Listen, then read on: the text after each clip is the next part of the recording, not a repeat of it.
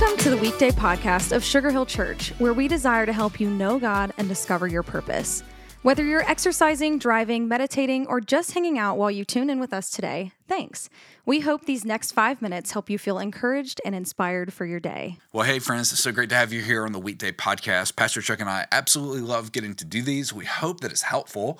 If there's ever a topic that you'd like for us to tackle on the podcast, feel free to send it over to us at podcast at sugarhillchurch.com. And we'd love to talk about something that's on your heart. Well, today, I want you to think about the simple statement. All right, get this your net worth is not your self worth. Your net worth is not your self worth.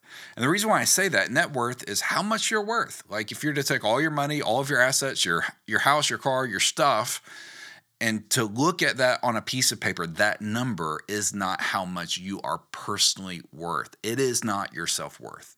There's a phrase that I've come to know that's called money shame. Money shame describes the emotional weight, usually negative beliefs, usually self judgment that somebody has about themselves because of their financial habits or maybe even their financial status. There's negative feelings, negative beliefs. There's a lot of self judgment about their money, about their earnings, about their spending habits. It's just this negative thing. It has lots of feelings of guilt, it has lots of feelings of embarrassment uh, anytime you spend money on anything, even if it's absolutely necessary, there's a lot of guilt and shame around that. Well, in Luke chapter 12, there's this encounter with somebody in the crowd that asks a question Hey, Jesus, would you speak into this financial situation?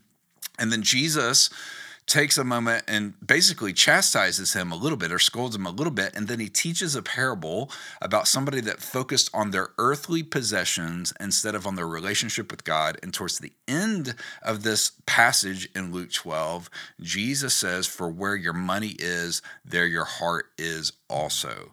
And so, one of the reasons why people have money shame is because they assume that whatever is in their heart will be reflected in their spending. They think if I have a good heart, it's going to be reflected in my spending. And Jesus actually turns that on its head and says, actually, your money goes first and your heart follows your money.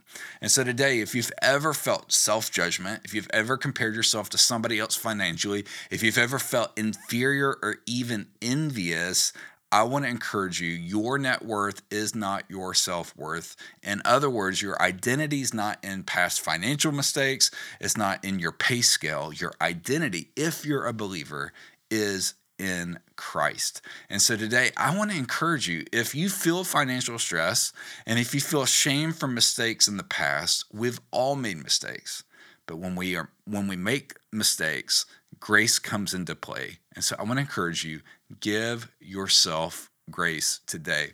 And if this is something you've wrestled with, if this is something that you've struggled with and you would like a helpful resource around this, drop me an email, bobby at sugarhillchurch.com, bobby at sugarhillchurch.com. I'd be happy to send you a one pager that we created for a recent teaching series around potholes that can help you figure out how to identify where I'm at currently and how do I take next steps to honor God in the way that I handle money. And so today, I just want to encourage you don't get caught up with your net worth. Find your self worth in Jesus Himself.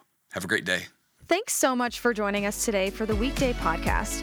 Our prayer is that the encouragement you just heard would help you live more like Jesus today.